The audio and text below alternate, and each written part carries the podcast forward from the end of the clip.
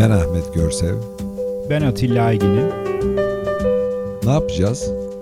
Joy Jazz'da laflayacağız.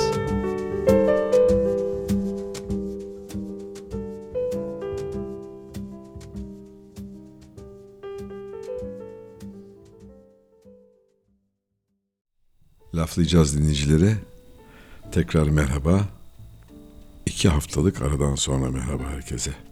İki hafta Atilla ara verdik. Evet ara vermek zorunda kaldık. Laflayacağız ekibi olarak biz de hiç e, görüşemedik 6 Şubat depreminden itibaren. Evet. Buradan herkese baş sağlığı diliyoruz. Her şey daha güzel olacak. Evet. İnşallah bundan bir ders çıkartırız artık. Dersin sonu yok. 6 Şubat'tan sonra ilk defa 23 Şubat'ta bir perşembe akşamı herkese iyi akşamlar dilerim. Evet iyi akşamlar olsun. Cuma sabahı dinleyenleri de günaydın diyelim. Günaydın olsun.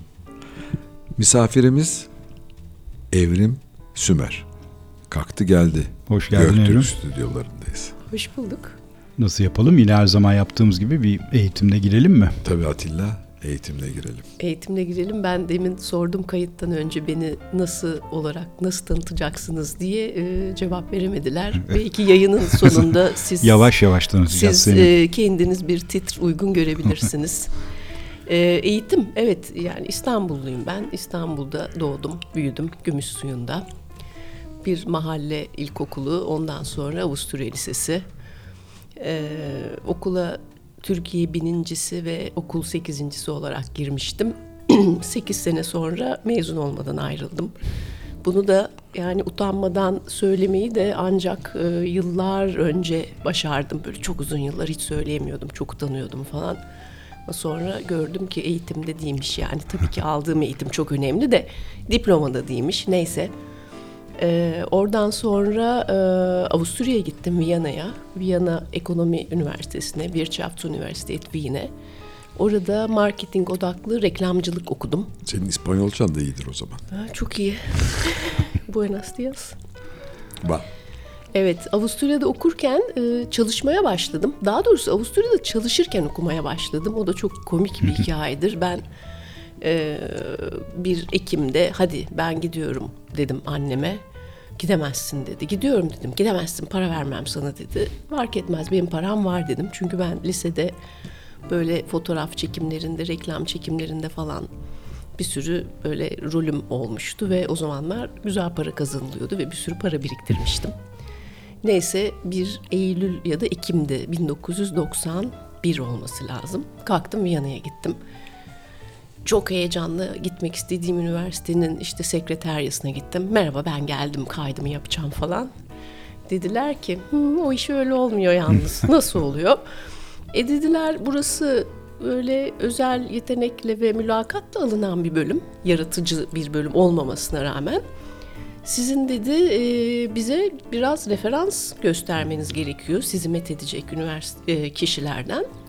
Sonra e, biraz bize iş e, geçmişinizden bahsetmeniz lazım. E bir de sizi mülakata alacağız dediler. Hmm, falan dedim ben böyle.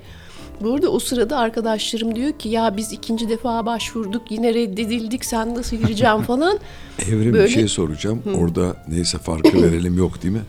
Kısa mı konuş diyorsun? Hayır. Neyse farkı verelim biz de girelim bu Ha. üniversiteye yok, Yo, değil orada mi? olmuyor öyle şeyler. orada olmuyor maalesef. Çok tatlı bir sekreterya vardı. Frau Knirsch. Bilmiyorum hala hayatta mı ama öyle olmuyor tabii. İstediğiniz kadar takla atın, şaklabanlık yapın olmuyor. E peki dedim ne zaman bu? E işte başvuru Nisan'da bir hafta oluyor. Sonra Mayıs'ta mülakat. İşte biz size Haziran, Temmuz haber veririz. Hmm, peki falan. E ne yapacağım ben? Annemin eşi turizmci. Teo dedim bana bir iş bulsana. Çünkü yani Avrupa'da tur operatörleri çok yoğundu o zaman. Türkiye çünkü çok ciddi turist tabii, alan bir ülkeydi. Orada yaklaşık 6-7 ay önce kurulmuş bir tur operatöründe çalışmaya başladım. Taurus. Çok tatlı bir firmaydı. Sena Üzgören ilk patronlarımdan biridir. Ee, önce iki ay bir arka odada e, bilet kestim. Eskiden biletler böyle printer'dan çıkardı. Evet. Cart cart cart her biletin üç kopyası falan. Neyse bilet kestim dosya yaptım. Ansiklopedi gibi bilet gelirdi sayfa sayfa. Tabii, tabii, kaç sayfa. Evet sonra rezervasyon işte sonra planlama neyse e, orada okurken e, çalışırken çalışırken sonunda ben üçüncü senemde anca üniversiteye başvurup girdim. Çünkü aradaki senelerde duydum ki millet başvurup başvurup reddediliyor. Ben bir sene korkumdan başvurmadım. İkinci sene işte seyahatteydim başvuruyu kaçırdım falan. Bir de aileme dedim ki yabancılar için başvuru sadece bir günmüş ben onu kaçırdım falan. Yalandı tabii neyse. Neyse üçüncü senede başvurdum beni tak diye aldılar. Aldılar. Aldılar. Yani mülakata falan girdim tabii böyle dosyaları zırın falan. Neyse yani çok atla devi bir bölüm değil ama işte öyle zor girilen bir bölümdü. Neyse e, öyle orada hem okudum hem çalıştım. Sonra okuldan sonra Kendi yüzüğümü birazcık kendim daha aldım. çalışmaya devam ettim. Evet tek taşımı kendim aldım. Her şeyimi kendim aldım valla. Neyse. İşte sonra Türkiye'de buldum kendimi. 98 falandı. 98. Düşünmedim hiç kalmayı. Ya o zamanlar kafam çalışmıyordu. Annem hep diyordu ki hadi dön hadi dön ne zaman diyor. Hep iki sene iki sene iki sene diyordum. Sonra işte aşık oldum. Daha doğrusu gençlik aşkıma yeniden aşık oldum ve böyle onun peşine bir döndüm. Yani bugünkü aklım olsa dönmem, hayatta dönmem. O zaman döndüm ve Türkiye'de bir ajansta çalışmaya başladım. Ne? Buradan da birazcık iş hayatına girmiş oldum. Susturalım mı? Bir parçaya gidelim iş hayatına girmeden önce. Peki. Gidelim. Bir parça Gidelim. gelsin. Ee, ye ye diyoruz. Evet bir Georgie Fame geliyor? Klasiği parça. Diana Krall ve Georgie Fame birlikte seslendiriyorlar. Hep birlikte dinliyoruz.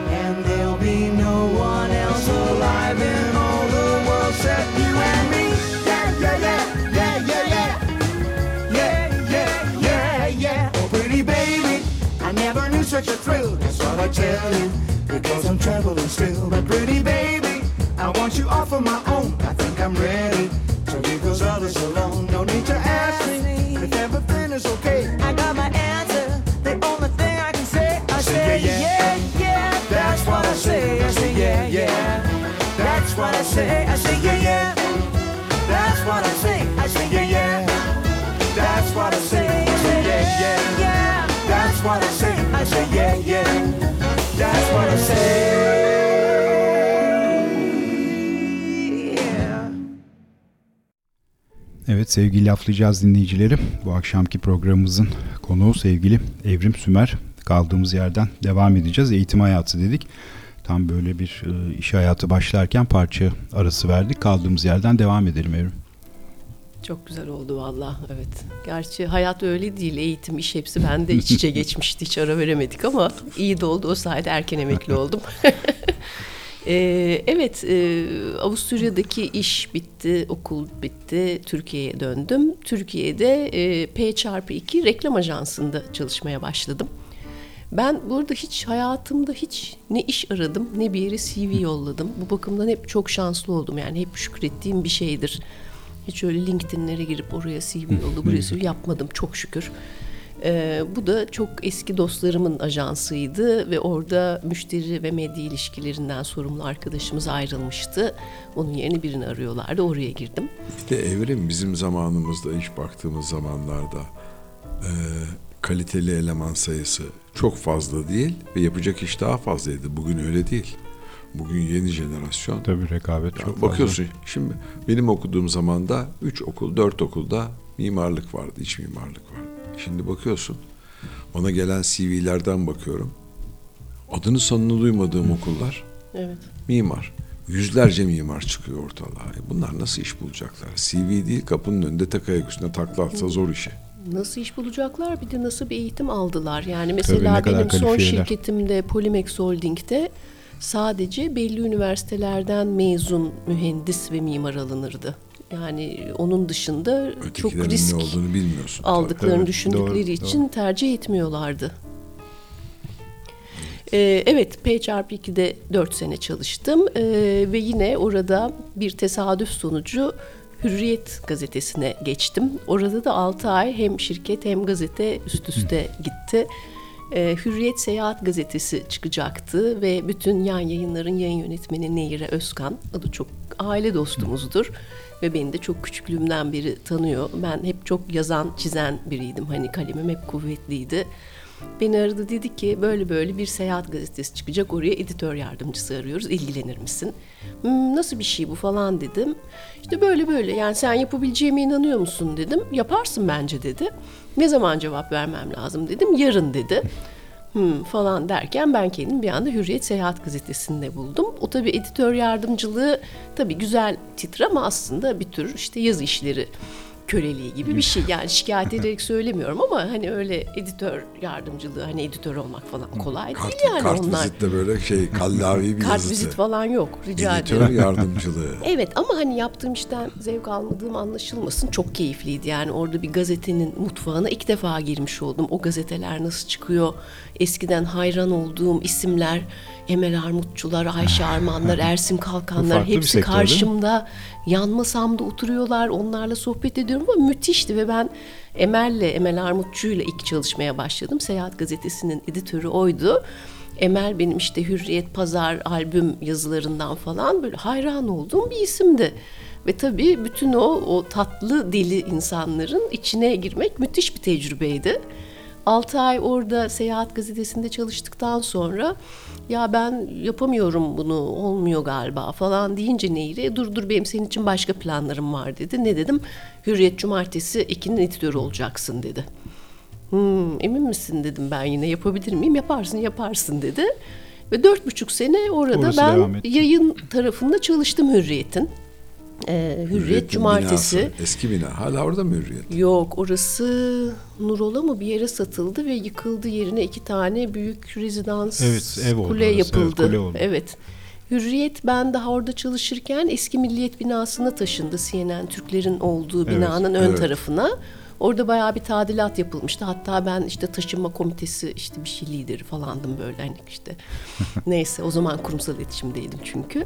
Neyse o taşınmaları falan çok keyifli yaşadık. Yani o zaman hürriyet güzeldi, Güzeldi, çok güzeldi. evet. Ee, neyse dört buçuk yılın sonunda bir gün yine komik bir tesadüfle ben Hürriyet içinde bambaşka bir göreve geldim. Bu sefer eğitimini aldığım bir şeye yaklaştım. Ee, kurumsal iletişim müdürü. Böyle o da tabii hepsi arkadaşım. O ayrılıyormuş. İşte eski koordinatörümüz Timuçin Tüzecan çok sevgili dostum. Bir gün Nehri'ye gelmiş. İşte böyle demiş ki ya bir kurumsal iletişim müdürü arıyorum. Elvan ayrıldı. E nasıl biri demiş. Ya böyle işte yazı yazabilsin, okuduğunu anlayabilsin, yabancı dil bilsin, prezentabl olsun falan. Ya böyle evrim gibi biri olsun deyince bir an baktım Nehir'in odasında jalüzinin arasından iki kafa bana bakıyor. Ben de onlara bakıyorum niye acaba falan. Neyse gel gel dediler. E, ne zaman cevap vermem lazım? Yarın. Peki tamam falan. Neyse yine hızlı bir şekilde kurumsala geçtim ve 8 seneye yakın Hürriyet Kurumsal İletişim'de Bu bayağı. çalıştım.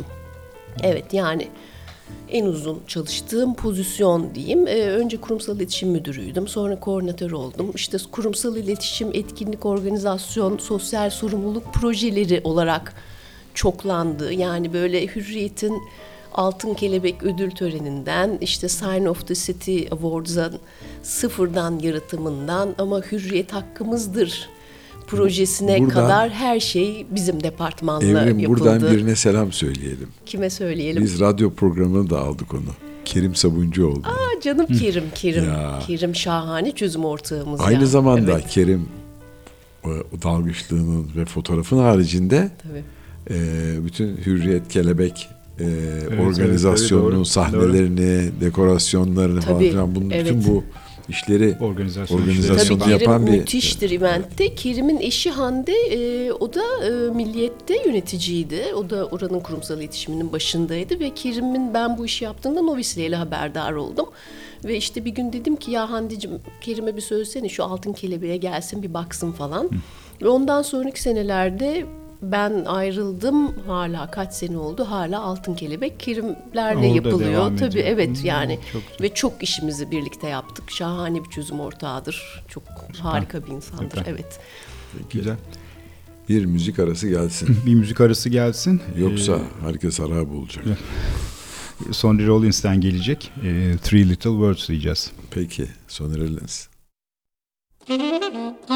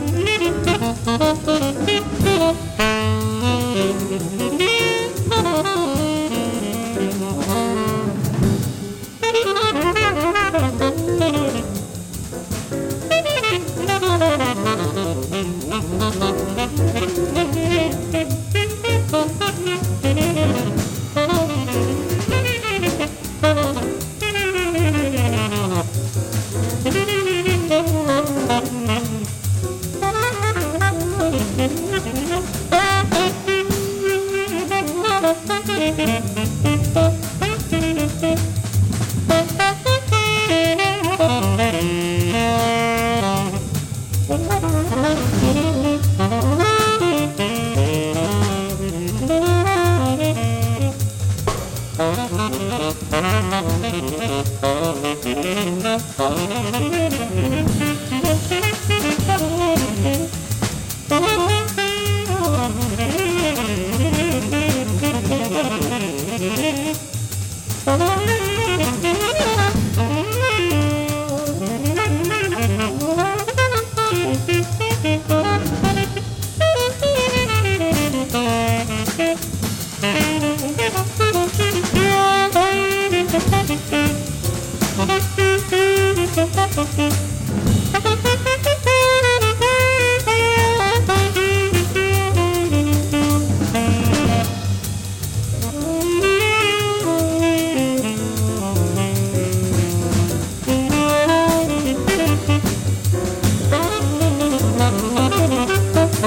Thank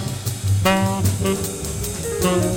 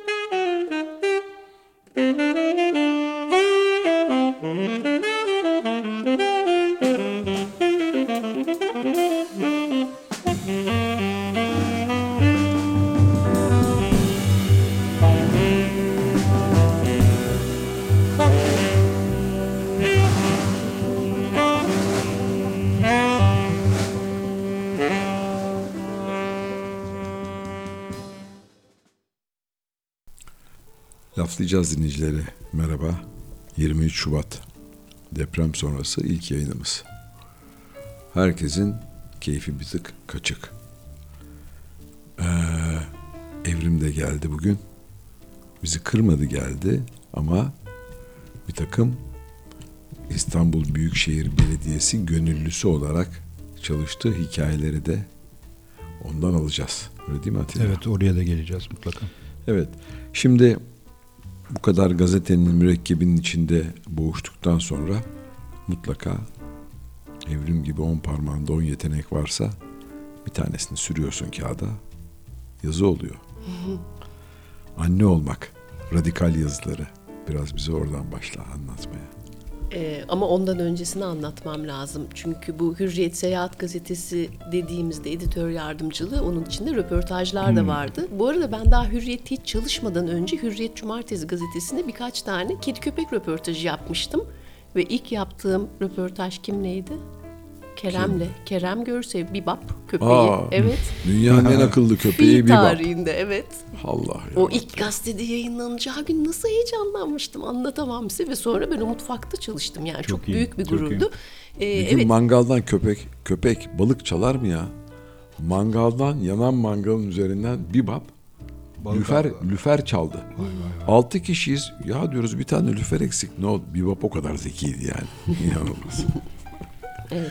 Seyahat Ekin'in röportajlarını yaptım. Seyahat Ekin'de bir sürü derleme yazı yazdım. Ee, ondan sonra e, sanırım anne olmak yazıları ben kurumsala geçtikten sonra geldi. Ha bu arada Hürriyet'in cumartesi ikinde hmm, sanırım o zaman orada çalışıyordum hala. Yatakta beş, Beş kişi, kişi var. var, evet, o var. Yatakta beş O kişi. daha Bunu önce. aslında başta kimse ben benim yazdığımı bilmiyordu. Ben onu anonim yazmıştım. Hani oraya da yazar ismi yoktu ve sadece yatakta beş kişiye hürriyet.com.tr yazıyordu. O işte ben, kızımın babası, eee, o zaman kızımız yoktu. İki kedi ve bir köpekli hayatımızı anlatıyordum. Böyle kısa ve komik yazılardı. Eskiden böyle dönüp dönüp okuyorum. Daha komik bir insanmışım. Ne oldu da bu kadar sevimsiz oldum bilmiyorum zaman içinde. Üstümüzden, üstümüzden 20 Türkiye sene geçti. geçti. Geçti, Türkiye geçti. 20 senede sorun yok tabii Türkiye, Türkiye geçti geçti, galiba. evet. Evet. Neyse e, sonra Hürriyet Kurumsal'da çalışırken kızım oldu 2010'da. E, ve ben Twitter'da böyle geceleri uykusuz kalırken hiç kimseyle sosyalleşemezken anne olmak diye bir seri başlattım. Ve Radikal yayın ekibi, e, Radikal'in Radikal 2'nin ve Cumartesi'nin yayın ekibi onları görüp bana köşe teklif Teklif ettiler. ettiler. Yani ben hürriyet içinde çalışan biri olduğum için gelmedi o bana. Hani bir sürü kişi öyle zannediyor ama hayır o aslında dışarıdan içeriye geldi.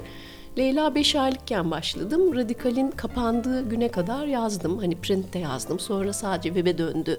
Orada yazdım. Çok mutluydum o yazıları yazarken. Çünkü derdimi anlatabiliyordum. Yani ben hep sosyal dertleri olan bir insanım. Türkiye'deki kadınların dezavantajları, annelerin muhtaç oldukları durum. Ya ben bu kadar okudum, bu kadar çalıştım, bu kadar kariyer için uğraştım ve şimdi bir çocuk ve buna bakacak kimse yok. Ya ben evde oturacağım bakacağım ya işte anneannesi babaannesi bakacak. E o da olacak iş değil, yaşları var, fiziksel şartları uygun değil.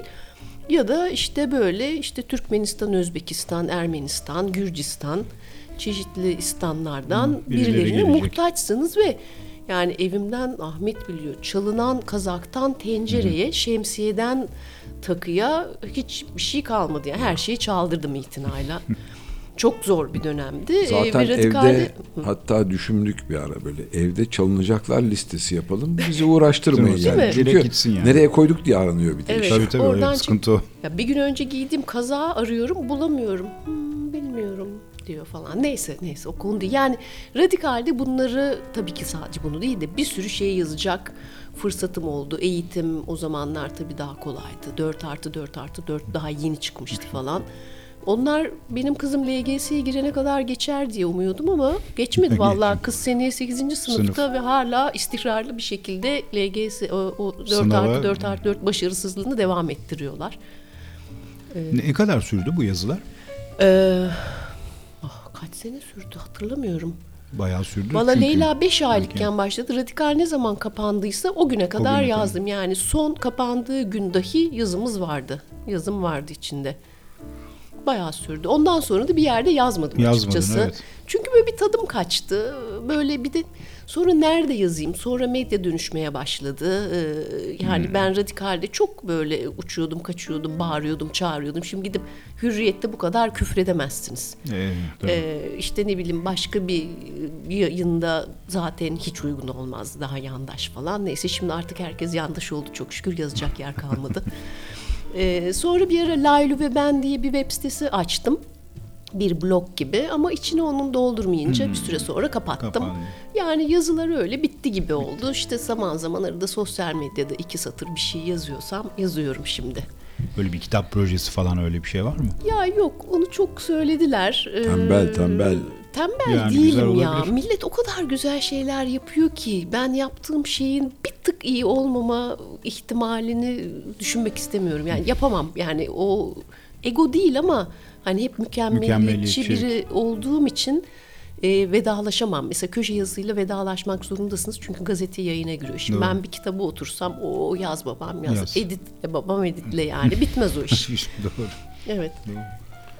Gelsin. Ne Kurtulalım. gelsin. Gelsin. Kenny Burrell'dan. Evet. güzel Midnight bir- Blue. Midnight Blue diyoruz. Ee, Güzel bir gitar parçası. Kaçın kurtulun.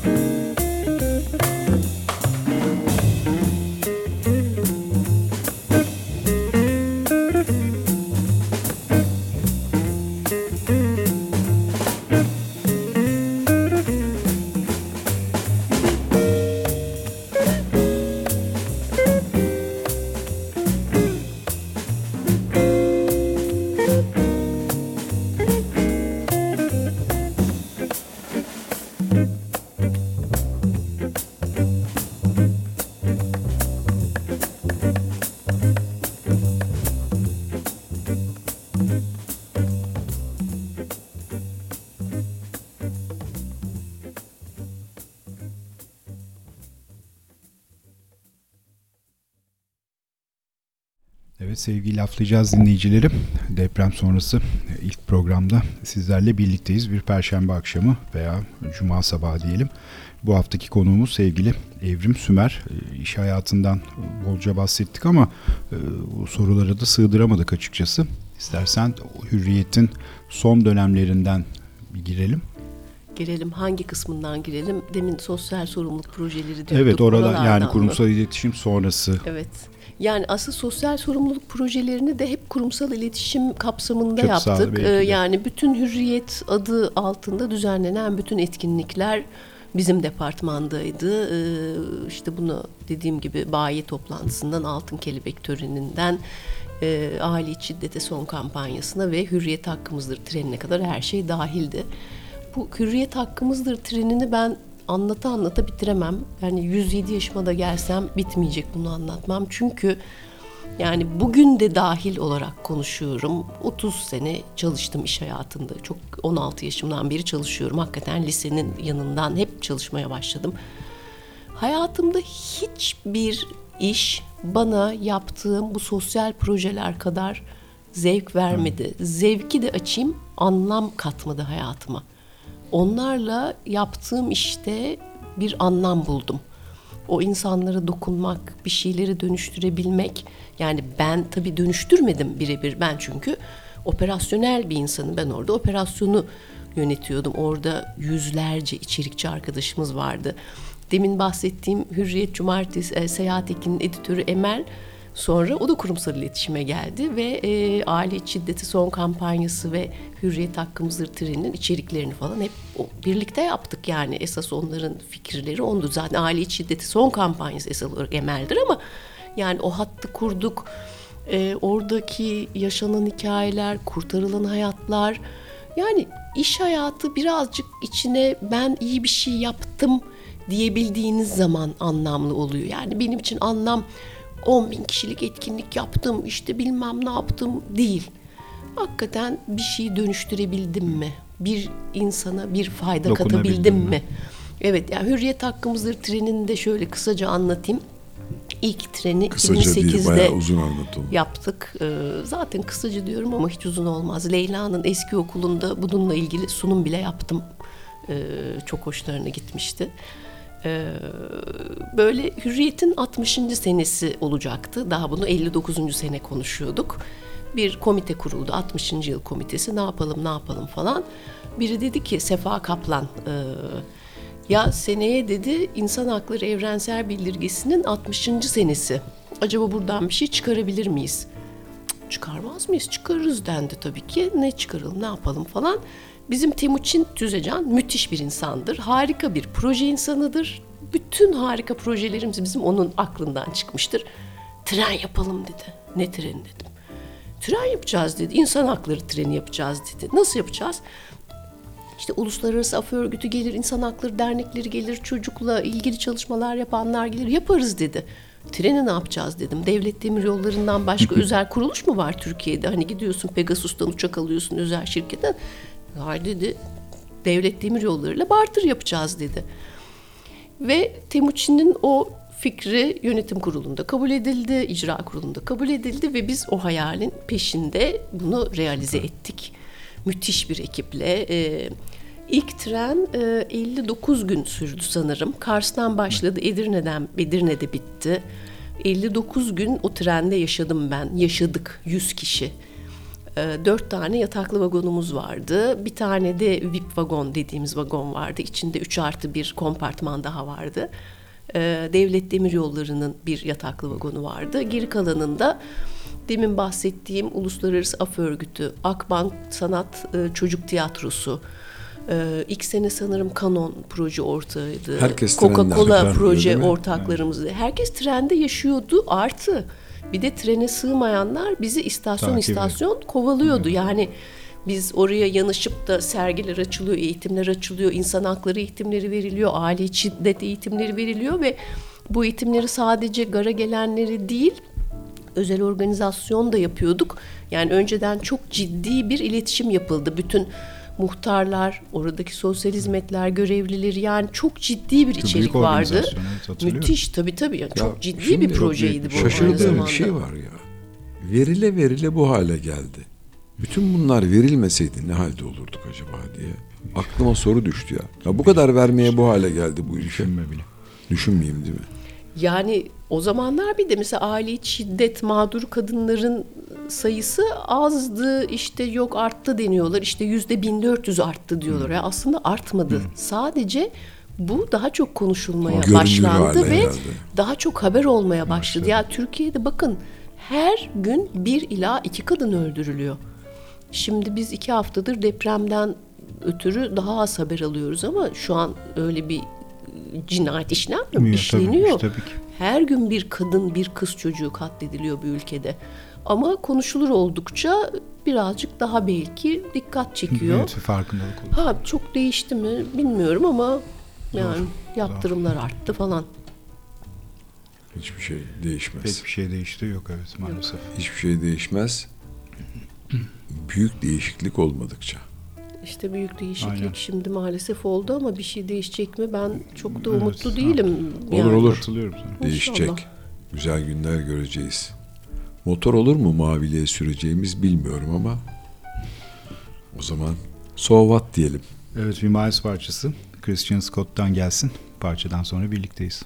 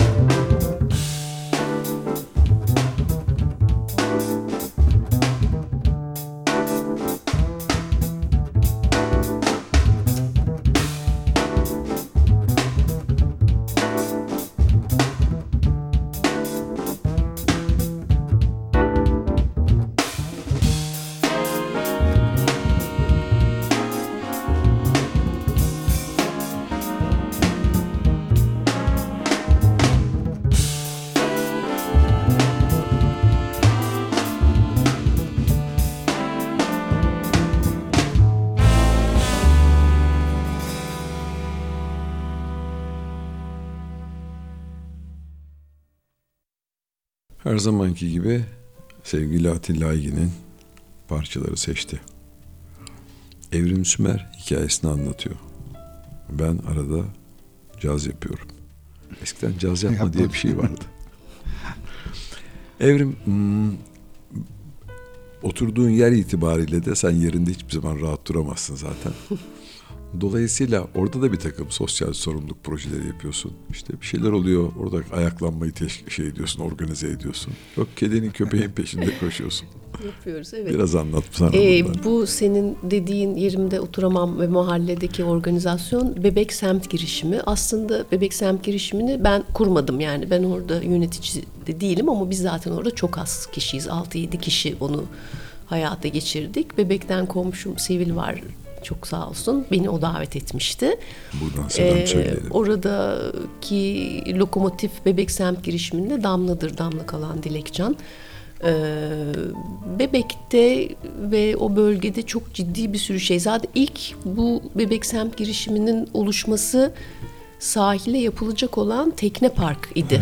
Zaten orada bir bütün herkes hopladı falan ve biz bunu oluşturduk. Ve gerçekten bu ekibin başı çekmesiyle çok ciddi yol alındı ve resmi makamlara dahi gidilerek e, o proje bir şekilde durduruldu. Ha belki biz durduramamışızdır, gündem onu öyle icap ettirmiştir ama sonunda durdu mu durdu.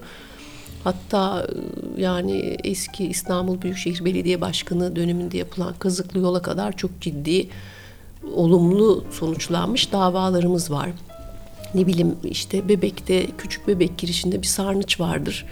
Sarnıç bir nargilecinin e, işgali altındaydı. Sonra bu Reyna'nın sahibi şirketin eline geçtiği söylendi. Hop biz yine ayaklandık. Orayı kurtardık. Orayı şimdi yine Büyükşehir Belediyesi devraldı. Restore etti ve minicik de olsa bir sanat galerisi gibi e, böyle uzun süreli sergiler olan bir yer ya da keza bizim Çınarlı Bahçe ismini koyduğumuz bütün mahallede öyle benimsenen bir yer var. Ee, Büyük Bebek Otobüs durağının arkası. Eskiden Kitchenette restoran vardı. Orası popülist oldu falan. Yine el değiştiriyor falan bir şeyken hop yine biz bir örgütlendik. Orası kamu alanı çünkü. yani işletmeler kamuya ait alanı işgal ediyordu. Hop onu aldık. Ha ama bu tabii hep tartışma şeyi. Ay orada kafe olsaydı daha iyiydi. Hiç değilse gidiyorduk, oturuyorduk. Mahalleli diyor ki ay şimdi orada homeless'lar yatıyor. İyi mi oldu işte falan. Yani böyle hiçbir zaman hiç kimse memnun olmuyor. Hmm, Bebek Semt girişimi Bebekliler Derneği ile tabii çok yakın çalışan bir sivil toplum inisiyatifi diyeyim. Ee, ama böyle bir senedir falan biraz yavaşladık çünkü e, içimizden işte biri yurt dışında ağırlıklı olarak yaşıyor, öbürü bebekten taşındı, başka bir yerde oturuyor ve herkesin iş dünyası, iş hayatı farklı gidiyor. Biraz Erken yavaşladık. pandemi girdi araya. Pandemide zaten herkes dağıldı Ee, ama Bebek Semt Girişimi Bebekliler Derneği'nin en güzel işlerinden biri de yine beni tabii müthiş mutlu eden bir iş. Ee, Mavi Çocuk organizasyonu pandemiye kadar 5 sene üst üste Bebek Parkı'nda 23 Nisanlarda yaptık. 12'de başlıyordu, 6'da 7'de bitiyordu. İstanbul'daki çocuklara denizi, denizcileşmeyi e, am- e, konuşamadım ama neyse İstanbul'daki çocuklara denizi sevdirmeyi ve denizcileşmeyi empoze etmeye çalışan bir etkinlikti. Burada yani deniz altında arama kurtarma ekiplerinden yelken kulüplerine işte Çadırlar kuruluyordu orada bir şeyler. Orada müthiş şenlik işler oluyordu. yaptık. Yani orası gerçekten mesela Hürriyet'te biz bir sürü işi büyük bütçeyle yaptık. Hürriyet'te ben bir sürü sosyal sorumluluk işine gidip işte büyük kurumlara böyle yalvararak kızınızı oğlumuzu istiyoruz diye bedava da yaptım. Ama bu hakikaten bütçesiz bir işti. Üç kuruş beş paraya müthiş etkinlikler yaptık. Yani herkes ücretsiz geldi. Kaç sene sürdü? 5 sene yaptık ve yani her birine binlerce çocuk geldi. Ve çok ciddi katılımcıyla. Ve hepsi sponsor. İşte Edding'le Lego birlikte sponsor oluyor. İşte biri yelken boyatıyor, öbürü yelkenli tekne yapıyor. Öbür işte belgesel çadırında birinin bir belgeseli gösteriyor. Erdil Yaşaroğlu geliyor çocuklara işte denizle ve balıkla ilgili bir şey anlatıyor falan. Yani çok güzeldi. Ama pandemi girdi. Sonra işte Var mı yeni proje? Yani bunların devam etmesi çok önemli aslında. tabii Geçen ama sene Mavi Çocuğu yine yaptık. Ee, Daha küçük kapsamlı yaptık. Ee, Çünkü e, kendi ayağını sıkmak diye bir şey vardır ya bunu tabii kötü anlamda söylemiyorum. Bebek Parkı'nda son yıllarda çok saçma sapan etkinlikler Evet, yapılmaya evet. başlandı. İşte yani iznini koparan bir şekilde o izni alıyor ve Parkın biliyorsunuz bir de tadilatı yapıldı. Çimenler yenilendi, bütün peyzaj yenilendi, çocuk alanları yenilendi. Ha bir bakıyoruz bir tarafa nargileci kurulmuş. İşte ne o güya pet etkinliği. İşte bakıyoruz bebek şenliği. Tamam onu Bebekler Derneği yapıyordu ama biz kendi içimizde bunun olmaması gerektiğini düşünerek Bebekler Derneği tabii ki esas bunun e, karar merciydi. E, Bebek Parkı'nda hiçbir etkinlik yapmamaya karar verdik ve dolayısıyla geçen seneki Mavi Çocuğu küçülterek e, Çınarlı Bahçe'de yaptık. Olmadı mı? Oldu. Çok tatlı oldu. Çok güzel oldu. E, ama pandemi hala kısmen devam ettiği için tabii biz Doğru. çerçeveyi küçülttük. Park tarafını hiç kullanmadık. Sadece denizi ve rıhtımı kullandık. Çünkü orada da işte Mısır sahil güvenlikler, yanında. daksarlar vesaire bunların hepsi çocukları arama kurtarma botlarıyla falan e, işte küçük turlar attırıyorlardı. Onu da onun için kullandık. Evet. Vallahi çocuklar da orada hmm, acayip keyif aldığı organizasyonlar oluyor ve çünkü şenlik şeklinde büyüklerle küçükler hepsi bir arada. Bir arada, oluyor. Çok evet. eğlenceli. Evet yani pandeminin en başındaki Mavi Çocuk iptal olmasaydı e, İstanbul Büyükşehir Belediyesi ile çok ciddi bir e, birlikte çalışma planlanmıştı. Gene açılır Ve o kadar şimdi. enteresan bir şey oldu ki biz böyle hakikaten e, bu işi gönülle yapan kişilerdik. E, İBB Spor AŞ'den Renay Onur'la bir toplantı yaptık. İşte bizim mavi çocuğumuz var. işte sizin belediye gücünüz var. Peki bizden ne istiyorsunuz dedi. Yani tanıtın, duyurun. İstanbul'un denize uzak semtlerinden, ilçelerinden çocuklar getirin. Getirin. Peki başka ne istiyorsunuz? Başka bir Bu şey kadar. istemiyoruz. Para istemiyor musunuz? Hayır istemiyoruz. Hatta biz size know-how verelim dedik yani biz bunu çok yıllardır yapıyoruz ve hakikaten o sene yapılabilseydi birçok noktada yapılacaktı belki ama pandemi kapsamlı pandemi kötü oldu evet maalesef. Maalesef evet. Bu sene de yapılır mı bilmiyorum çünkü bu sene ülke ekonomisi bir yanda, Ya, tabii. eğitim bir yanda. Evet, Zaten her şey 23 değişti. Nisan tatile bayrama denk geliyor. Geliyor. Bu sene herhalde olmayacak diye düşünüyorum. Seneye inşallah. Bu sene zor bir sene geçecek. Seçim ekonomisi de var. Hepsi üst üste evet. Evet. Aflar var. Affedilmeyenler var. Hepsi, Affedilmeyecekler var. Evet, hepsi peş peşe affedilmeyecekler gelecek. var evet. Misty diyelim. Allah affetsin diyelim. Misty. Ayana Witter Johnson'dan dinliyoruz. Sonra birlikteyiz tekrar.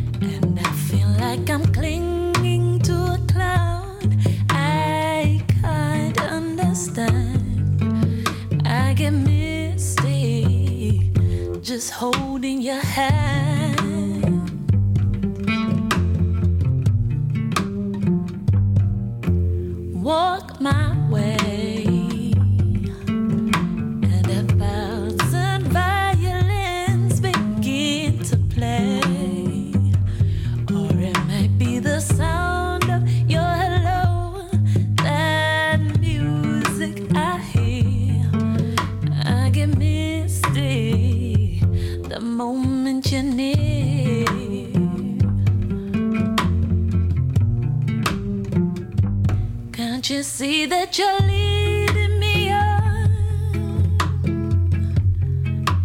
And that's just what I want you to do. Don't you notice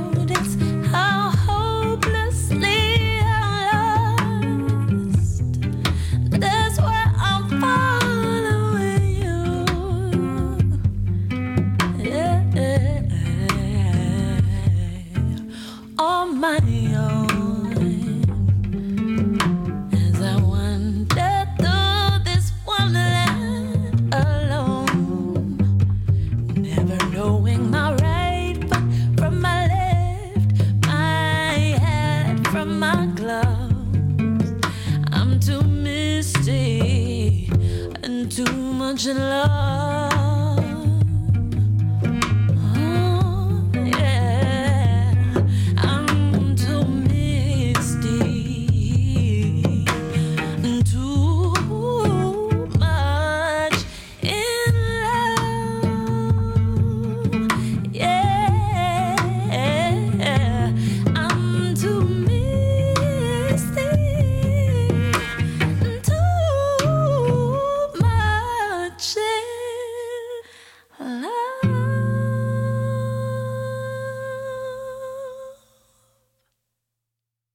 Sevgili laflayacağız dinleyicilerim. Bu akşamki konuğumuz, bu haftaki konuğumuz sevgili Evrim Sümer. Ee, söyleşmeye devam ediyoruz. Ee, şimdi birazcık pandemiden bahsettik. Pandeminin özellikle bu işte sosyal sorumluluk projelerine e, sekte vurduğundan bahsettik ama sizi nasıl etkiledi pandemi? Yani birebir bu herhalde kurumsal hayatı bıraktıktan sonraki döneme denk geliyor galiba değil mi Ee, pandemi? Evet yani şanslıydım. Ee, evet yani Hürriyet'ten Polimex Holding'e transfer oldum ve oradan ayrıldım ve çalışmadığım bir döneme denk gelmişti. Tam da böyle kendi bir projem vardı onu yapayım falan derken hop pandemi patladı. Fakat pandemi bana büyük bir fırsat olarak geri döndü. Ee, hep böyle hayatımın enlerini hep sayarım. İşte hayatımda yaptığım en güzel şey kızımı doğurmak. İşte hayatta yaptığım en doğru şey şu. Hayatta Enlerin yaptığım arasında ben var mıyım diye. varsın hayatta edindiğim en iyi arkadaş Ahmet Görsev. Ee, hayatta yaptığım en güzel şeylerden biri pandemide pılıyı pırtıyı toplayıp evi arkadaşı emanet edip Antalya'ya gitmek oldu. Yani. Antalya'ya da öyle gidip de bir binanın 17. Evet, katına kızım. falan değil. Antalya'da Kemer'de e, ıssız bir koyda böyle arkam çam ve ekoliptüs ormanı, önüm deniz. E, 200-250 met- dönüm bir arazide doğanın içinde yaşamak oldu. Muhteşem. Yani sadece benim için değil, kızım için de müthiş oldu. Leyla işte şimdi 13 bitiyor. O zaman 10 yaşındaydı. Ee, şanslıyım çünkü Leyla'nın doğduğundan beri arkadaşı olan, benim de çocukluk arkadaşım olan bir aile. Sonra yine çok küçük yaşlarımdan tanıdığım bir başka arkadaşlarım, onların çocukları. Onların kızı pandemide orada elimize doğdu. Ee, böyle birkaç kişi daha biz böyle minicik bir community böyle Rusya'dan Belarus'tan gelen bir arkadaşımız falan orada yaşadık bir buçuk sene. Ee, arada iyi. İstanbul'a bir kere döndük. O ilk pandemi senesi Eylül'de okullar açılacak zannettik. Bir geldim ben. iki hafta kaldık. Baktık hiç açılacak gibi, Gibi değil. değil. Belki iki hafta kalmadık bile hemen geri Geri. döndük. İyi ki dönmüşüz. Ee, evi hakikaten arkadaşıma emanet ettim. Onun da böyle bir ev ihtiyacı vardı. O kaldı evde kedilere ve Çok bitkilere iyi, baktı. çok iyi hikaye. Yani çocuklar böyle mesela online okul yapıldı. İşte konuşuyorlardı. İşte sen ne yaptın teneffüste? İşte ben Roblox işte Roblox oynadım. Ben bilmem ne yaptım. Ben işte işte ne bileyim pankek yedim. Leyla'yı soruyorlar sen ne yaptın? E, ben dut ağacını tırmandım dut dedim. Bugün 23 Nisan işte 20 Nisan biz ilk defa bugün öğle tatilinde denize girdik falan. Böyleydi. Çok iyi. Eskiden benim karanlıktan hiç haz etmeyen çocuğum orada yaşadığımız köy diyemeyeceğim böyle ıssız bir yer çünkü. Onun bir ucundan öbür ucuna gecenin böyle bir kör karanlığında bisikletle tek başına gidip gelmeyi öğrendi. 6 ay çadır, 6 ay bungalov, ne 6 kadar ay yine güzel. çadırda yaşadık. Sonra kedimizi falan da götürdük. Yani tam böyle Çok müthiş, iyi, süper. müthiş bir fırsattı. Nasıl geri döndünüz peki? Çok zor döndük, çok üzülerek döndük ve ben orada bütün son 10 yılımın üstümde, sırtımda, kamburumda ne varsa atarak döndüm. Yani o doğada, yeşilde, toprakla, denizde bütünleşerek gerçekten enerjimi sıfırlayarak döndüm. Ruhum dinlendi. Döndükten sonra da sevgilimle karşılaştık. Çok iyi. Evrim, şimdi sevgili konusuna girmeden önce başka bir şey söyleyeceğim. Buyurun. Aslında herkesin bu kadar uzun süre iş hayatından ve de eğitim hayatından uzaklaşarak bir tatil köyüne gitmesi yahut da tatil köyü gibi bir yerde doğayla bir bütünleşmesi zor. Evet. Ama herkese tavsiye edersin değil mi yani kaçabildiği süre Ya, kadar en az bir mi? bir kere çocuğun bitkiyi Gelişimi tanıması için tabii açısından ki. gelişimiyle. Çocuk evet, doğayı tanıyor yani düşünsenize eskiden örümcek görünce kucağıma zıplayan çocuk gece 2'de uyanıyordu. Anne örümcek bardağı nerede diyordu. O da şu bir plastik bardağımız vardı bir tane de böyle 300 gram bir kartondan kuş eden bir A5 föy. İşte odada kaldığımız zaman oluyor bu. Odaya böyle örümcek giriyordu kapının altından oradan buradan onu alıyordu kapakla kapatıyordu hop dışarı Dışarıya. atıyordu. Böyle yani elinde tırtıllar, arkasında atlar öyle. Ya sırf çocuğa değil herkese tavsiye ederim. Çünkü eskiden işte bir hafta tatil yapardık. Şanslıysak 9 gün yapardık. Ben hayatımda iki hafta tatil ilk defa kızım doğduktan sonra yaptım. Hiçbir zaman iki hafta tatil yapmamışım üst üste. Ee, ama o bile yetmiyor. Çünkü zihniniz kurtulmuyor Tabii. oradan. Ya pandemi bana gerçekten bu şansı verdi. Ee, ve yani nasıl yapacağız diyordur şimdi belki dinleyenler. Gerçi bu son yıllarda çok görüyorum işini bırakan Evet, ve evet. küçük bir kafe açmayanları. Çünkü eskiden biliyorsunuz iş bırakılır, vardı, küçük tabii. kafe açılır ve o batırılırdı.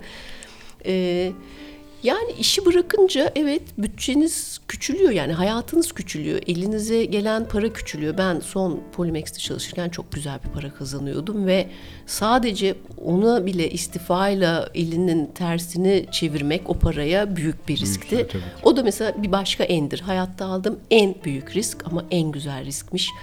Çünkü günümü kendim istediğim gibi düzenlemeyi becerdim. Eskiden yapamıyordum. Eskiden böyle işten yarım saat erken çıkıp da parkta bir ayağını uzatıp oturmak ya da evde ayağını güneşe koyup oturmak benim için bu büyük bir lükstür. Büyük bir kaçıştı. Şimdi istediğim zaman yapabiliyorum. Yani ha evet daha çok ev işi yapıyor muyum? Yapıyorum. Daha çok yemek yapıyorum. Temizlik de yapıyorum. Küçülüyorum ama küçülünce ruhum küçülmüyor. Bilakis evde çok daha fazla her şeyde elim üstünde ve çok daha zevk veriyor bu Zevk bana. veriyor değil mi? Ne Yani küçülmek kötü bir şey değil. İnsanlar Değil, hep değil. bu maddenin bağındalar. Yani ona bağımlılar ve muhtaçlar. Aslında hiç böyle bir şey Değil, yok. tabii. Hiç böyle bir şey İşte yok. böyle bir şey yaşamadan da onu anlayamıyoruz Evet. maalesef. Ama o kafaya birazcık gelmek, yani o cesareti Göstermek lazım. gösterince ona değiyor. Korka korka Karşılığını yaparsanız olmuyor. Evet. Evet. Doğru.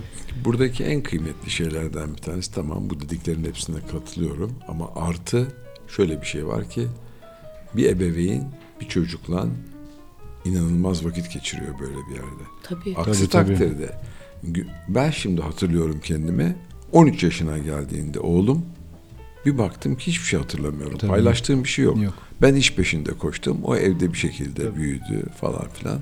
Evet. Ve sonradan biz baba oğul ilişkisini inşa edebildik. Tabii zor yani zor ya ben de O öyleydim. büyük bir şans Ha, çünkü. tabii ki. Atilla. Tabii Ben ki. de Hele tam o yaşlar şahane yaşlar Evet yani, yani mesela için. bir işimden ayrılmama büyük ihtimal sebep odur. Ee, İşten eve gelemiyordum. Çocuğu uyanık göremiyordum. E dedim ben niye çalışıyorum ya? Ben niye çocuk doğurdum? E, Nasıl doğru, olacak doğru. bu iş? Ee, dolayısıyla ben işi bıraktığımda Leyla'yı her gün e, okuldan karşılayan annesi oldum ve çok mutlu oldu. O evde bazen kek pişiyor, bazen pişmiyor. Yani o önemli değilmiş. O annenin Tabii evde ki tabii olması o ilişki ve müthişmiş ama önemli. bu bir fırsattı. Yani evet emekli oldum, emekli maaşım var falan. Hani böyle küçülerek döndürüyorum kendimi. Hiç de pişman değilim. ne güzel. Bu arada da hani bu vakti tabii boş geçirmedim. Şimdi işi bıraktım da hani evde pijamayla oturmuyorum tabii. Yani ben hiç öyle PTT, pijama terlik, televizyon biri değilim. Hatta ilk iki sene belki işe gider gibi disiplinli bir şekilde her gün sokağa çıktım ve gezdim. Zaten her gün kalkarım, giyinirim, rujumu sürerim. Ee, hiçbir zaman öyle yayılan bir tip olmadım. Şimdi mesela bu sene bazen bir gün evden hiç çıkmıyorum. Allah Allah diyorum ne acayip bir insan oldum ben. O da hoşuma gidiyor tabii şimdi ama neyse. Ee, hobilerimin peşine gittim bu dönemde. Bu arada bu bahsettiğim bebek semt girişimiyle yaptığımız şeylerin bir kısmı benim işi bıraktığım döneme geldi ve o da bana müthiş bir tatmin verdi. Hani hiçbir şekilde boş kalmamış oldum. Yazılar yazıyordum. Onlar işte bir iki küçük bir danışmanlık falan yapıyordum. Onlar e, beni tatlı götürdü. Ee, hobilerim dedim ben elim çok yeşilde ve toprakta olan biriyim. Çok severim böyle bir şey yetiştireyim, saksısını değiştireyim, kesim bu diyeyim, ekim biçeyim. Yani Ahmet yeşil ellidir, ben yeşilcik elliyim. Yani Ahmet'in yanında ben bir şey değilim ama dedim ki ya ben bunu bu kadar çok seviyorum ama yani bu sevgiyle olmaz. Burada benim bilmediğim bin sürü şey var. Gittim eğitimini aldım uzun bir eğitim değildi. e, Nezahat Gökyiğit Botanik Bahçesi, Royal Botanical Gardens of Edinburgh ve Yeditepe Üniversitesi'nin ortak sertifika programı diplomalı bahçıvanım. Vay, yani şimdi süper. bana bir bahçıvanlık işi vermek isteyen bir yerde gerçekten o sertifikamla çalışabilirim. Şahane. Budarım, keserim, biçerim. İlaçlama dersi vermediler ama işte artık onu kör topal yapıyoruz. Süper. Evet. Kör topal demeden, yeşile el sürmeden, doğayı kokusunu almadan yaşamak mümkün, Mümkün mü? değil. Değil. O zaman biz yine şehre dönelim. McCoy Tyner'dan bir parça gelsin. Bir ara verelim. Bir ara verelim. Nefeslenelim. Evet. Atilla çok güzel parçalar seçti bu sefer. Search for Peace diyelim. McCoy Tyner'dan senin söylediğin gibi Ahmet.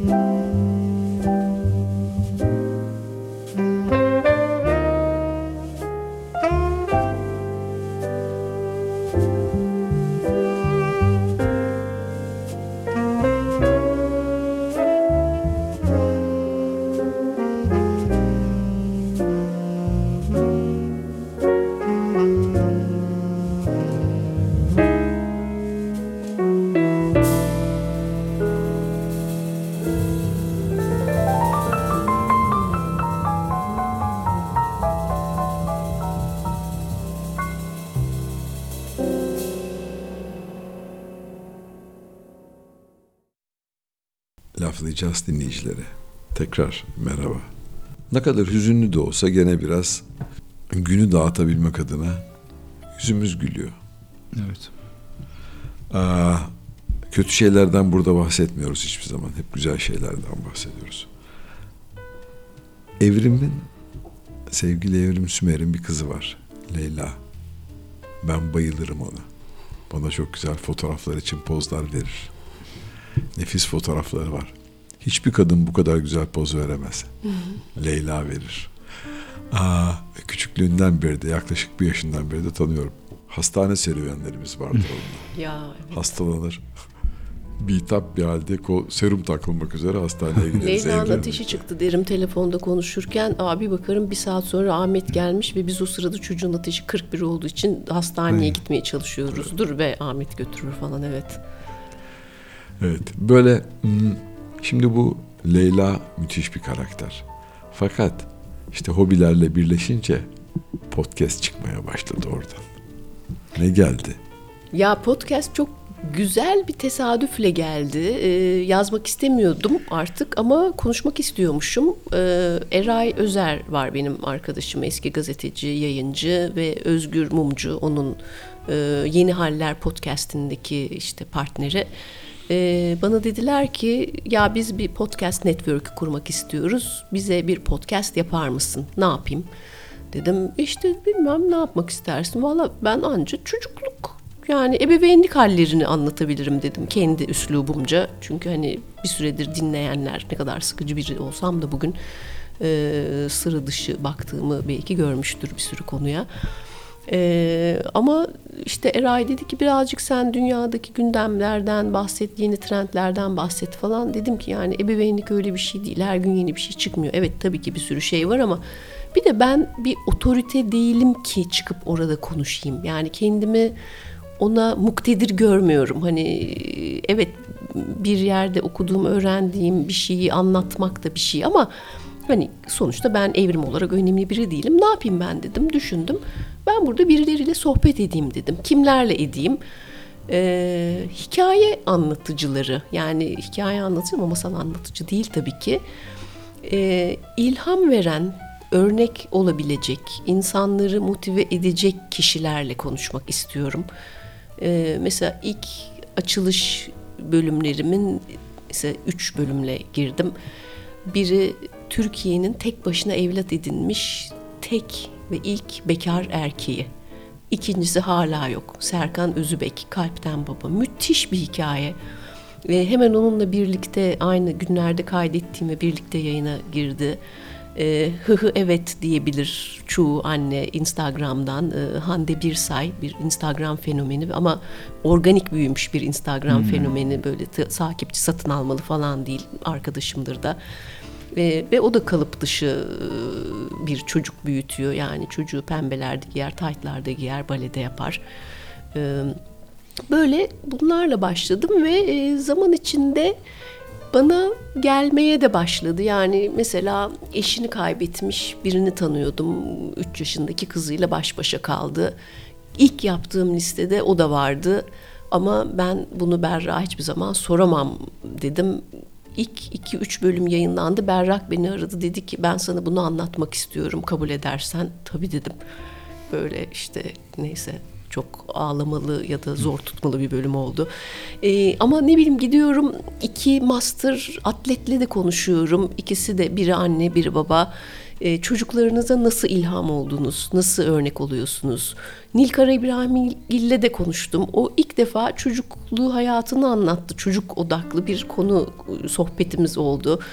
Ee, evinde yarattığı ekolojik dünya her şeyini kendi yetiştiriyor. Çocuğun eğitim sistemine bakışı falan. Yani hep böyle biraz farklı kutunun dışından bakmaya çalışanlar.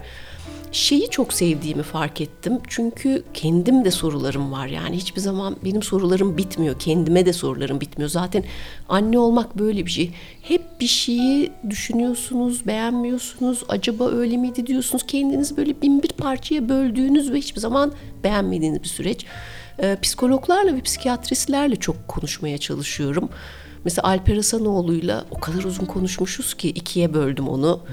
Ve o da en çok dinlenen bölümlerden oldu. Hem kendi babalığı hem Türkiye'deki annelik, babalık e, hem kendi oğulluğu çok enteresan bir baba oğul hikayesi vardı Alper'in de. E, bir bölümde konuğum Leyla oldu. Leyla'ya büyümek sence ne demek diye başladım ve güzel. beni bile şaşırtan cevaplar verdi. E, Leyla'lı bir bölüm daha gelecek şimdi. Onu Şubat tatilinde kaydetmiştik. Programın adı ne? Laylu ve ben podcast, Spotify, Google Play her yerde var. Her Apple yerde var, Podcast. Ya her yerde var. Google'a Laylu ve ben ya da Evrim Sümer yazsanız bile çıkıyor. Çıkıyor.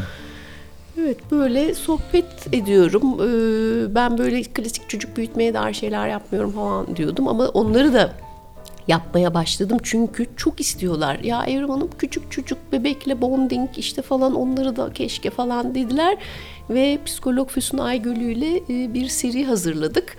Bebeklikten itibaren yaş evrelerine bölerek e, onları anlatıyoruz. Onların daha sadece girizgahı ve LGS bölüm yayınlandı. Büyümeyen bebekler erkeklerden bahsediyor musunuz? Onları Alper Hasanoğlu'na havale ediyoruz. Çözümsüz onlar değil mi? Onlar hiç çözülmüyor evet. Eline sağlık valla ağzına sağlık. Bu- e, Bir sürü Çok yere güzel yetişmeye podcastler. çalışıyor değil mi Atilla? Şahane. Şahane. Ya şimdi çalışmadığım için vaktim var ve bu vakti nasıl değerlendireceğim bana kalmış. Yani hep işte insana sorarlar ya geri baktığında mutlu musun diye. Ya ben mutluyum çünkü o mutluluk benim için yaptığım işlerin bana bir anlam ifade etmesi. Cebimdeki para değil, sahip olduğum ev değil. Zaten öyle varlıklı bir insan değilim. İşte ettiğim seyahatler eskisi artık yenisi yok falan çünkü ekonomik durum belli anlamlı bir şey yapabiliyor muyum? Yapabiliyor muyum? Mesela bu deprem olduğundan beri ilk hafta Leyla evdeydi ve tabii mobil olamadım ve çocuğa da çok yani ruh karartıcı oldu. Çünkü televizyonu kapatamıyorum falan. Sonra o bir arkadaşlarına gitti ve bu benim için mesela Yeni Kapı'daki İBB'nin bu destek merkezinde çalışmak için bir fırsat oldu. Bugün de oradan geldim. Ne yaptım derseniz işte dünden beri işte sıfır el kıyafet ayıklamadan koli taşımaya e, işte ne bileyim tır boşaltmadan yüklemeye e, konveyör bantta e, gıda kolisi paketlemeye kadar her şeyi yaptım. Dün tuzda çalıştım abi. Bugün unda çalıştım. Buraya geldiğimde üstüm başım bembeyazdı gerçekten. Yani 12 e, üründen oluşan bir gıda kolisinin Paket. doldurulması için 60 kişi falan anlık çalışıyor. 12 kişi konveyörün etrafında, her birinin arkasında en az iki kişi onlara ürün yedekliyor. Yani bunu anlatıyorum çünkü kolay bir iş değil ve o iş bitmeyecek. Ee, başkaları gidiyor, paletleri getiriyor, transpaletlerle sürekli koliler geliyor, onlar açılıyor falan. Bu, yapı- Yani iki bu gün- yapılan işin nerede olduğunu söyler misin? Ve Tabii. burada gönüllüye ihtiyaç var. Var, Onu da söyler var. misin Ee, lütfen? yani bu yayına girdiği 23 Şubat gününde ne olur durum bilmiyorum ama eminim ki ihtiyaç olacak. Orada o an olmasa bile e, ben Yeni Kapı'daki e, Kadir Topbaş gösteri merkezine gidiyorum. Yeni Kapı etkinlik alanının hemen yanı. E, orada çok büyük bir alan var. Ee, müthiş bir organizasyon. İBB harika bir iş yapıyor. Yani giriyorsunuz devasa bir alan. Sol taraf dev bir depo alanı. içine tır giriyor. Sağ tarafta e, ikinci el ve birinci el kıyafetler ayrıştırılıyor. Bazen bir tır geliyor. Bakıyorlar içinden gıda maddesi ya da sıfır eşya çıkmıyor. Hop tırı alıyorlar. ikinci el kıyafetin önüne çekiyorlar. Yani o kadar o kadar o kadar büyük. Ve gerçekten onlarca gönüllücü ama yetmiyor. Mesela bu dediğim şey konveyör bantta gıda kolisi yüklemek o kadar yorucu bir şey ki. Yani hakikaten sürekli dönüşmeniz gerekiyor ve 24 saat çalışıyor. İki günde 10 bin koli yapılabildi. 600 bin koli yapılacak. Bu az Muhteşem, bir şey değil ve yani. dediğimde bu yani bu bana İki günde 10 bin koli yapıldı. Geriye Yani- 600 bin koli var. Evet yani iki günden daha çoğu olmuş olabilir. Bizim iki günde 10 bin koli yapıldı. 600 binin kaçı tamamen yapıldı bilmiyorum ama e, diyeceğim de şu yani evde televizyon karşısında boş oturup bir şey yapmak, yapamamak ve ah ah vahlamak ve mucize beklemek yerine gidip orada aktif olarak çalışmak benim için çok daha anlamlı oldu. Yani ve burada kime hizmet ettiğinizin bir anlamı yok. Yani düşünmüyorsunuz. Sizin normalde oturup tanışacağınız ya da sohbet etmek isteyip istemeyeceğiniz biri olabilir. Bambaşka bir inançtan ya da mentaliteden biri olabilir. Hiç önemli değil. Burada insanlık öne çıkıyor. Birine bir destek yapıyorsunuz ve orada müthiş bir ruh var. Bunlar da bana çok Var, mutluluk mutlaka. veriyor. Yani keşke çok çok aşırı çok param olsa ve sadece böyle projelerle ilgili çalışabilsem, sadece çocuklarla ilgili çalışabilsem mesela keşke.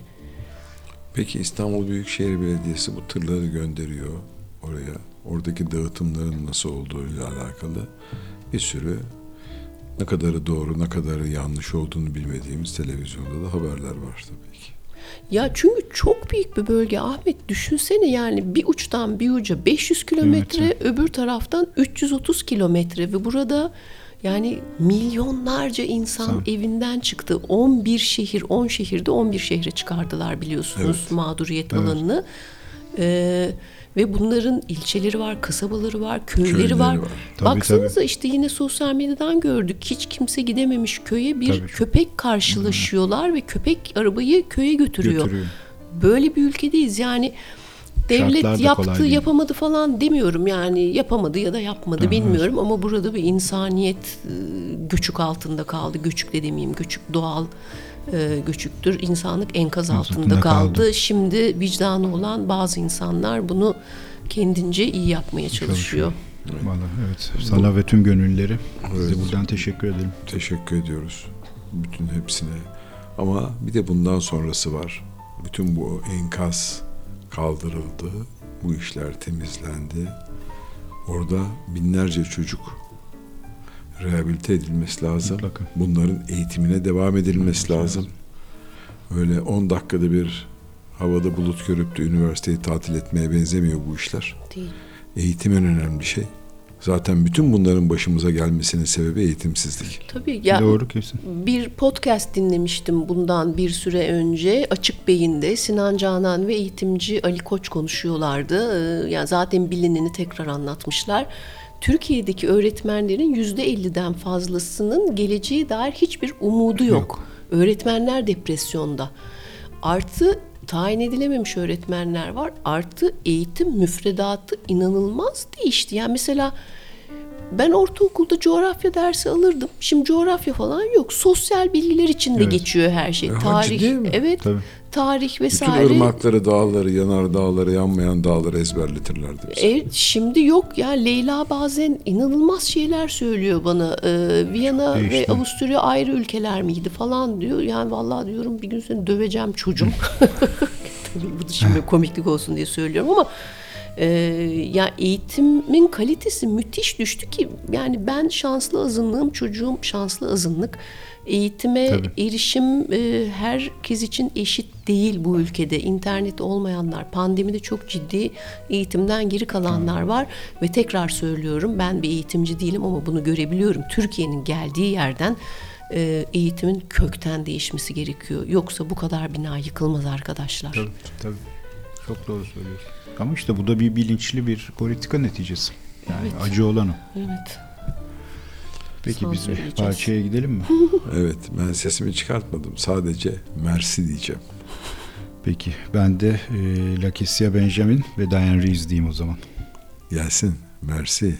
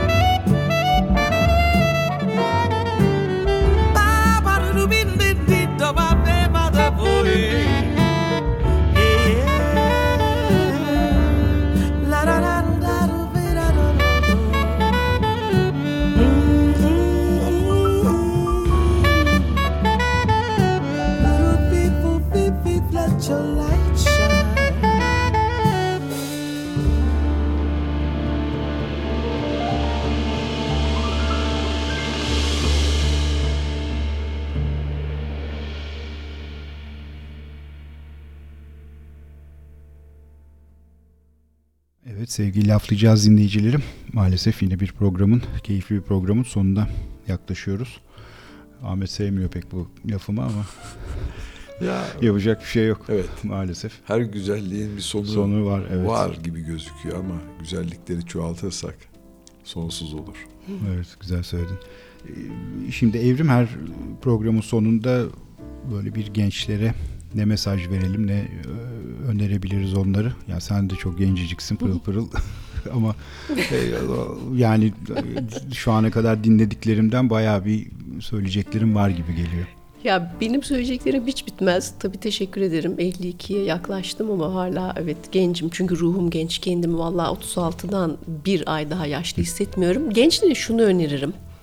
36'tan Ee, gün aldın. Gün aldım daha yine evet. Cesur olun derim. Risk almaktan korkmayın derim. Ee, bu tabii yaramazlık gidip de evi yakmak falan değil. Yanlış anlaşılmasın. Yani mesela ben hep şey diyorum. Leyla benim çocukluğumda olduğum kadar yaramaz olsaydı ben şimdi lapedeydim. Çok şükür Leyla makul bir çocuk çıktı. Ben böyle çatılarda falan otururdum. Bahsettiğim risk o değil. Cesur olun. İsteyin, hakkınızı talep edin. Leyla'ya sürekli diyorum ki ya okulda şunu beğenmiyorsunuz. Niye gidip müdürle konuşmuyorsunuz? Olmaz bizi disipline verirler. Olmaz ceza alırız. Ya denediniz mi diyorum. Birleşin, gidin, mektup yazın. Olmadı sen tek başına randevu al. Çocuklar korkak yetiştiriliyor. Bizim çocuklar bile ki tamam yine yapıyorlar ama Ama şimdi 20 yaşından bütün küçük çocuklar zaten 20 senedir parmak görüyor sadece havada. Aynen. Havada uçan parmak İşte görüyor artık herkes. bir şekilde o parmaklarla başa çıkmayı öğrenecekler. Sesinizi çıkarın. Haklı olduğunuz yerde sesinizi çıkarın gençler. Bugünkü şimdiki gençler bu Z kuşağı bir enteresan. Yani hem çok şuursuz hem çok cesur. Ee, onun birazcık daha tabii derli toplu bir şekilde topa olması daha iyi olur ama e, seyahat etsinler. Seyahat edebilme yaşına geldiklerinde seyahat etsinler. Çünkü çok okuyan mı bilir, çok gören mi? Ben hep derim ki e, gezerek okuyan en çok bilir. E, yani en azından kızım olana kadar çok ciddi bir seyyahtım. Çok güzel seyahatler ettim. Hiçbir şey içimde kalmadı. Gidemediğim bir iki şey var. Antarktika'daki 3 haftalık işte Güney Kutbu cruise'u falan yapamadım. Yani cruise keşif gemisi. E, seyahat edin, okuyun, cesur olun, sosyal olun. Yani kendinizi ezdirmeyin. Kendinizi derim. ifade edin Hakkınızı diyorsun. arayın derim. Arayın. Evet ve merak ettikleri şeyin peşine gitsinler. Çünkü şimdiki çocuklar bir de şanssız. Biz sokakta büyüdük. Bunu hep artık Doğru. bir kalıp gibi kullanıyoruz ama biz sokakta büyüdüğümüz zaman ne oluyordu? Annemizden uzaktaydık. Yani annemiz her an bize karışamıyordu. Tabii. Gidip işte kırık inşaat dediğimiz binanın ikinci katından da atlıyorduk. İşte arkadaşlarımızın evine de gidiyorduk. Gidip işte İstanbul Teknik Üniversitesi'ne sızıp böyle amfilere de giriyorduk. Ee, bu da bizi toplayıp kaçıyor. Başının Onları zaten yapıyorduk, tabii. öğreniyorsun. Evet yani kendi kendine karar alabilmeyi, kendi kendine yetmeyi öğreniyoruz. Şimdikiler çok talihsiz yani ben de tamam dominant bir anneyim bilmem neyim falan ama yani hep gözümüzün önündeler. Gözümüzün önünde olunca her şeylerine karışıyoruz. Keşke öyle olmasa.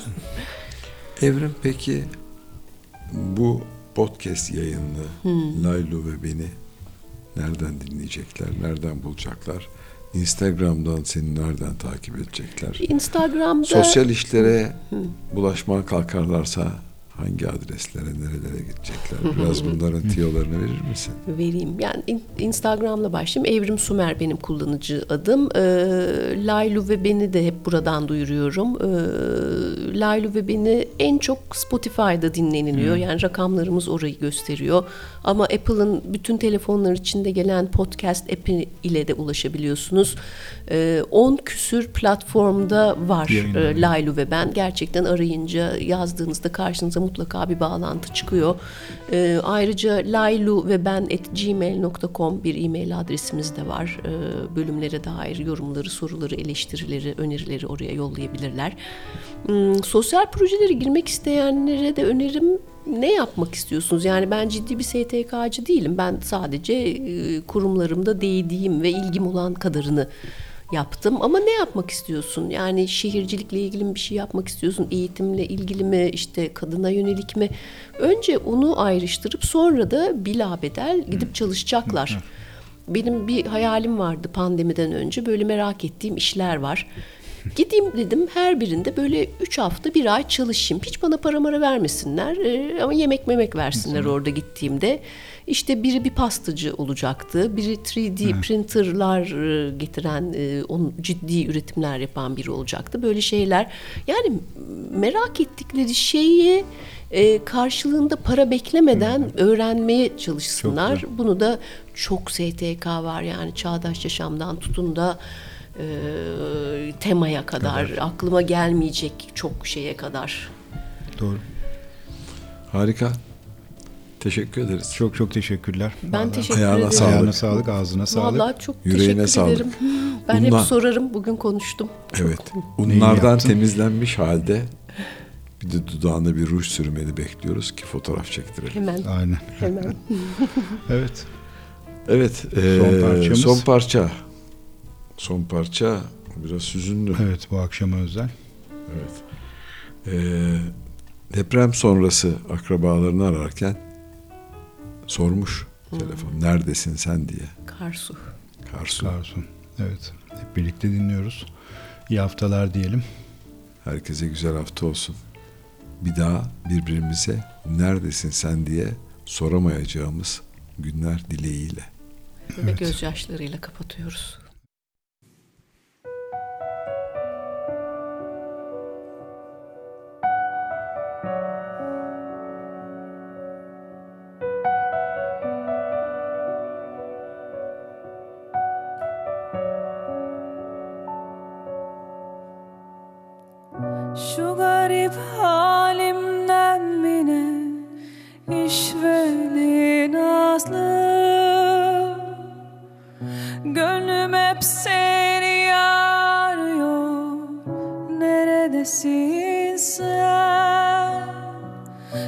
Tatlı dilim Güler yüzlüm ey ceylan gözlüm.